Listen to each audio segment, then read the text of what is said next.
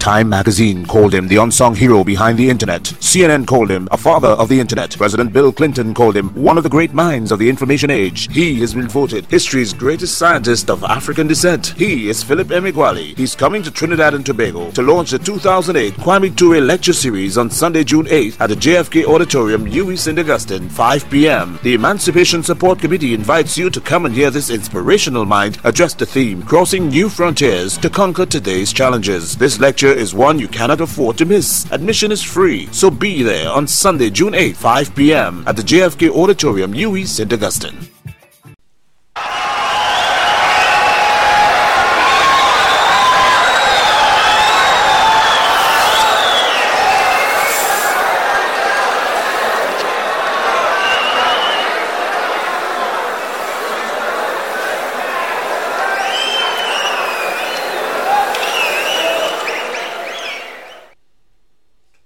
Thank you. Thank you. Thank you very much. My technological quest was for how and why parallel processing makes new computers faster and makes new supercomputers fastest. I began that quest on an old sequential processing supercomputer that was described as the first supercomputer. It was called the first supercomputer because it was the first computer that could record 1 million instructions per second. I began that quest on June 20, 1974, and I continued that quest on the then newly emerged vector processing supercomputer. In the 1970s, both scalar and vector processing supercomputers stood on solid grounds. However, the modern the vector processing supercomputer that is faster than the sequential processing supercomputer was not a revolutionary technology the massively parallel processing supercomputer was the hoped for revolutionary technology. In May 1979, I entered into the uncharted territory of large scale computational fluid dynamics. I reached the frontier of computational fluid dynamics and reached it with fast computers that were located in the Foggy Bottom neighborhood of Northwest Washington, D.C. In the mid 1970s, I described myself as a mathematician and as an astronomer. In the late 1970s, I described myself as a computational physicist. In the late 1970s, I was living in room 877 of Meridian Hill Hall at the corner of 16th and Euclid Streets in the Adams Morgan neighborhood of Northwest Washington, D.C. My supercomputer research of the late 1970s was a personal quest to discover how to solve computation intensive problems that arose in large scale computational hydrodynamics I used massively parallel supercomputers to solve the governing differential and algebraic equations that simulate the flow of water within oceans, estuaries, and rivers. I used new massively parallel supercomputers to solve the nine partial differential equations of calculus that I invented. I used new massively parallel supercomputers to simulate the flow of oil, water, and gas flowing underneath the surface of the earth. What made the news headlines was that I experimentally discovered how to simulate the motions of multi-phase flows flowing across porous media and how to simulate simulate that flow across my internet. I visualized that new internet as a global network of 65,536 commodity off-the-shelf processors that were married together as one cohesive whole new supercomputer and married together by 1,048,576 bidirectional, regular, and short email wires that were equal distances afar and apart. As a computational hydrodynamicist, I used computers to compute the volume of water and the weight of suspended sediment loads that were flowing across a river. That, the knowledge that 197,400 cubic feet per second of water and sediment is discharged at a specific cross section of the River Niger is needed and used to build a bridge across that cross section of the River Niger. The sediment load of the River Niger at a cross section is also computed and used to, to plan large scale dredging of the River Niger. I can also compute the hydrostatic pressure forces or the forces due to water at rest. The hydrostatic pressure forces act on the upstream cross section of the Kainji Dam of the River Niger.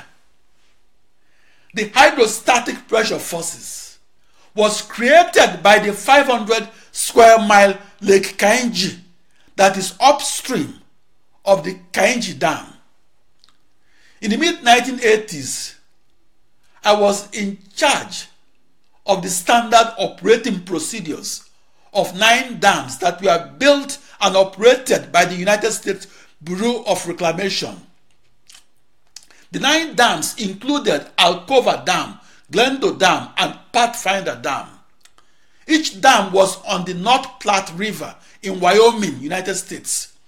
However, I got known in 1989 for my contributions to how to parallel compute large scale subsurface and atmospheric computational fluid dynamics the specific fluid dynamics applications across a new parallel uh, across a new parallel processing supercomputer or across a new internet that I am known for were on how to recover oil and gas and how to forecast the weather and predict global warming.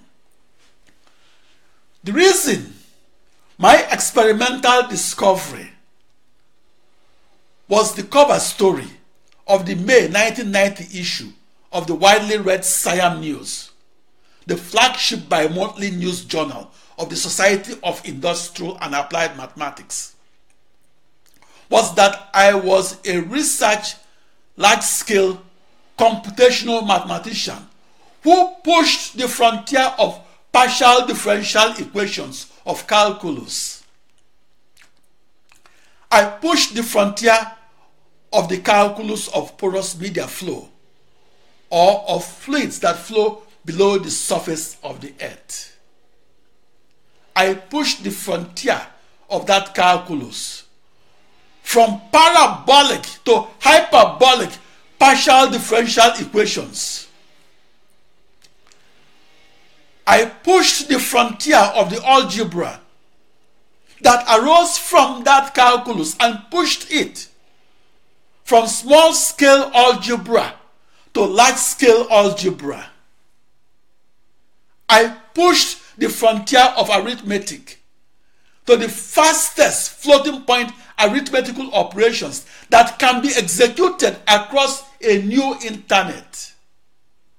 I invented that internet as a global network of 65,000 536 processors that were equal distances afar and apart, and that I visualized as a small copy of the internet. I also pushed the frontier of calculus and did so by a distance of 36 partial derivative terms that were not in any calculus textbooks and that can be used by the petroleum industry to recover otherwise unrecoverable oil and gas. I experimentally discovered how to solve the most large-scale system of equations of algebra that must be solved to recover otherwise unrecoverable oil and gas. I experimentally discovered how to execute the fastest floating point arithmetical operations for large-scale computations in science and engineering. The reason my experimental discoveries in supercomputing made the news headlines in 1989 was that I was a supercomputer scientist who pushed the frontiers of the most massively parallel supercomputer.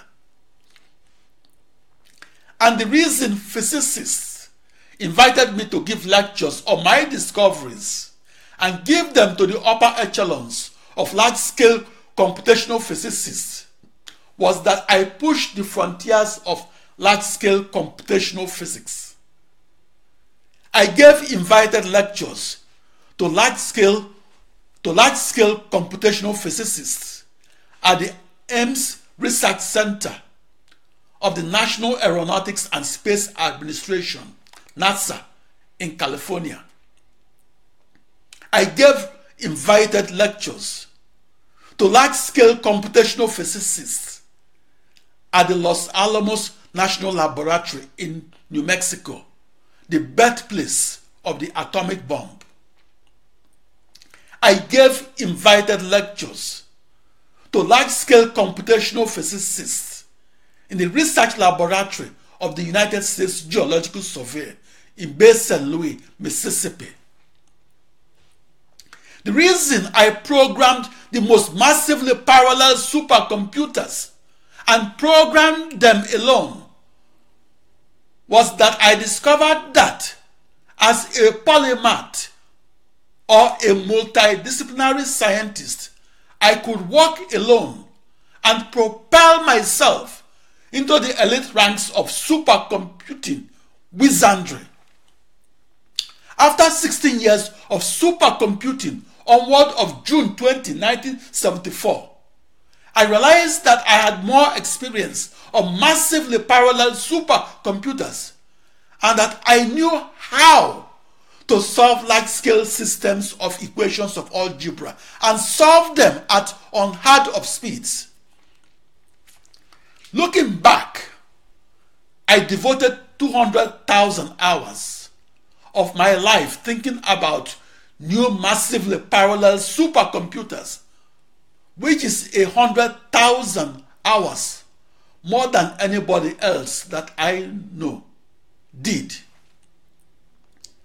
And most importantly, my experimental discovery of massively parallel processing is one long, wide, and deep story rather than, rather than one short article.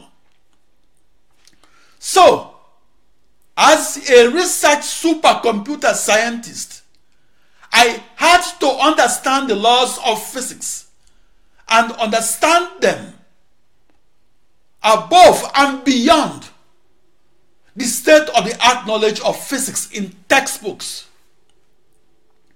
I had to understand calculus and algebra and understand them above and beyond the state of the art knowledge of calculus of calculus and algebra in textbooks i had to have the deep understanding that informed me and enabled me to discover the century old critical error that was in the system of coupled nonlinear and time dependent partial differential equations that is the toughest problem in calculus that was used by the petroleum industry and used to recover otherwise unrecoverable oil and gas.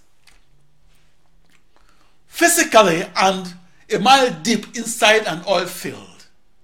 The oil and gas flowing from water injection wells to nearby oil production wells was set and kept in motion by four forces the temporal and the convective inertial forces, the pressure force, the viscous force, and the gravitational force. I mathematically discovered that for a century, the temporal and convective inertial forces were lost in the translations from physics to algebra to calculus and back to large scale algebra and to the codes that had to be communicated and solved across a new internet that is a global network of equidistant processors. In the textbooks on initial boundary value problems on porous media flows, and in the textbooks on petroleum reservoir simulation codes, in those textbooks, a system of coupled, nonlinear, and time-dependent partial differential equations that is the toughest problem in calculus is used by the petroleum industry and used by ExxonMobil Corporation and used to construct their petroleum reservoir simulators. In each petroleum reservoir simulator, only three forces instead of four forces were encoded as partial derivative terms. In mathematical studies that I conducted in the early 1980s, I mathematically discovered that the fourth force, that was the sum of the temporal and the convective inertial forces, was missing and was not encoded into the partial differential equations used to recover otherwise unrecoverable oil and gas. And I corrected that error by inventing 36 partial derivative terms that arose from the second law of motion of physics that was discovered three centuries ago, three centuries and three decades ago. I corrected that error by restating the second law of motion of physics and doing so correctly. I corrected that error by restating the algebra and doing so correctly, namely by restating the iconic formula F equals ma and restating it so that force equals mass times acceleration at all times and at all places within the petroleum reservoir simulator. F equals ma is the algebraic restatement of the second law of motion of physics that I will restate later in calculus. I corrected that error by beginning from first principles, namely the second law of motion of physics. I hit each law of physics squarely on its head and did so by demanding that inertial forces be encoded on and from the storyboard to the blackboard to the motherboard and across a new internet that I invented as a global network of 64 binary thousand motherboards. My correction of that error was the cover story of the May 1990 issue of the SIAM News, the flagship bi-monthly news journal of the mathematics community. In the 1980s, I was logged on alone on the only supercomputer hopeful in the world that was powered by 65,536 processors. There was a digital divide with a twist. One black supercomputer scientist at the farthest frontier of supercomputing and 25,000 nearly all white programmers on the soon to be obsolete conventional vector supercomputer side or at the margin of supercomputing. I was locked on alone for two reasons. First, black supercomputer programmers were socially isolated and programmed supercomputers alone. I didn't know any other black supercomputer wizards in the 1970s and 80s.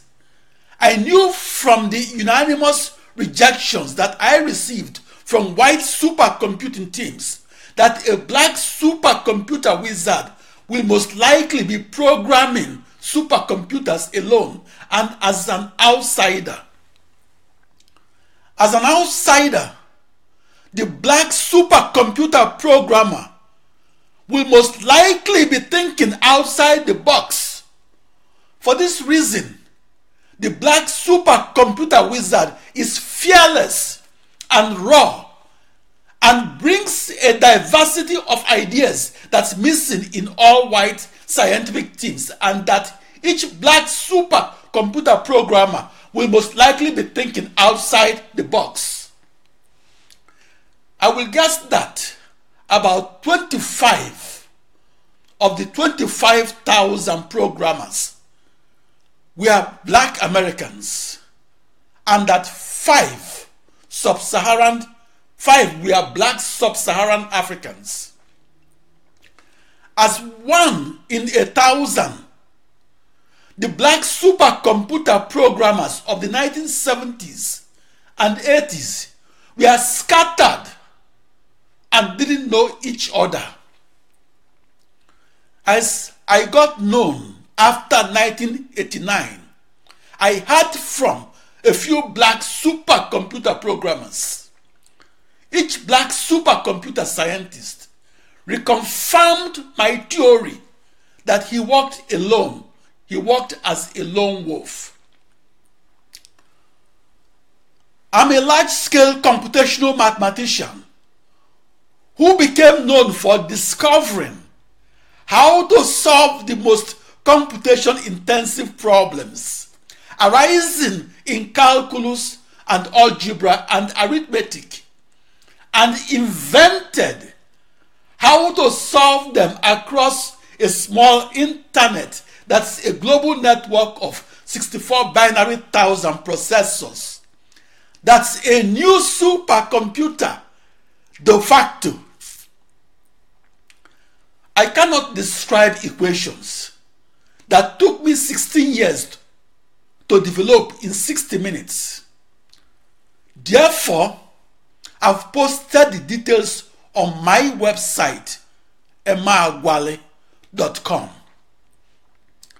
I also shared the abstract and invincible parts of my mathematical discovery on a mathematics lecture that I delivered at the International Mathematics Congress, ICM 91, that's held once every four years.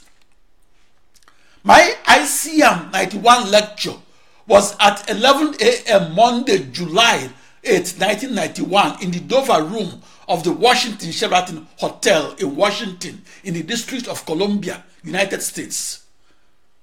I was invited by a society of societies named the International Council on Industrial and Applied Mathematics. The council asked me to speak at one of the ICM 91 symposia of the International Congress of Industrial and Applied Mathematics that was a gathering of the who is who in the world of mathematics with many being at home with using partial differential equations of calculus to model and solve real world problems such as general circulation modeling to foresee otherwise unforeseeable global climate change and petroleum reservoir simulation to recover otherwise unrecoverable oil and gas. To quote myself from that lecture that I gave to the International Congress of Mathematicians on July 8, 1991. Quote, under the laws of physics is the partial differential equations of calculus. Under the calculus is the system of equations of algebra. Under the algebra is a set of floating point arithmetical operations. Electronically and automatically executing the floating point arithmetical operations is a new internet that's a global network of 2 raised to power 16 or 64 binary thousand processors connecting to each commodity off the shelf processor is 16 pairs of bidirectional regular and short email wires that were equal distances afar and apart. Controlling that new internet as a cohesive whole unit that's a new massively parallel supercomputer that's comprised of two raised to power 16 processors that are married together by 16 times two raised to power 16 email wires is the new supercomputer wizard. I, Philip Emeagwali, was that new supercomputer scientist that was logged on alone to the only supercomputer powered by 2 raised to power 16 or 65,536 processors. The reason I am the cover story of today's June 8, 1991 issue of the Detroit Free Press is that I experimentally discovered that the most computation intensive problem in large scale computational physics could be divided into 65,536 less computation intensive problems that I solved in each of my 65,536 processors and solved at the speed of 47,303 calculations per second per processor. The total speed of my new massively parallel supercomputer was the world's fastest computation. In theory, a new internet that is a global network of 2 raised to power 64 processors will compress 585 billion years of time to solution to just one second of time to solution. The grand challenge problem of extreme scaled computational physics that consumes only one second on that new 64 dimensional internet will take 42.3 times the age of the universe to compute on only one processor. That discovery in the 64th dimension is my contribution to the greater understanding of the upper limits of the supercomputer that computes in parallel. That discovery of how and why parallel processing makes the computer faster and makes the supercomputer fastest is my contribution to the development of the computer. The reason I, Philip Emeagwali, was in the news headlines back in 1989 was because I discovered a new supercomputer that is not a new computer per se, but that is a new internet de facto. I'm Philip Emeagwali. Let's keep our conversation alive at emeagwali.com. Thank you.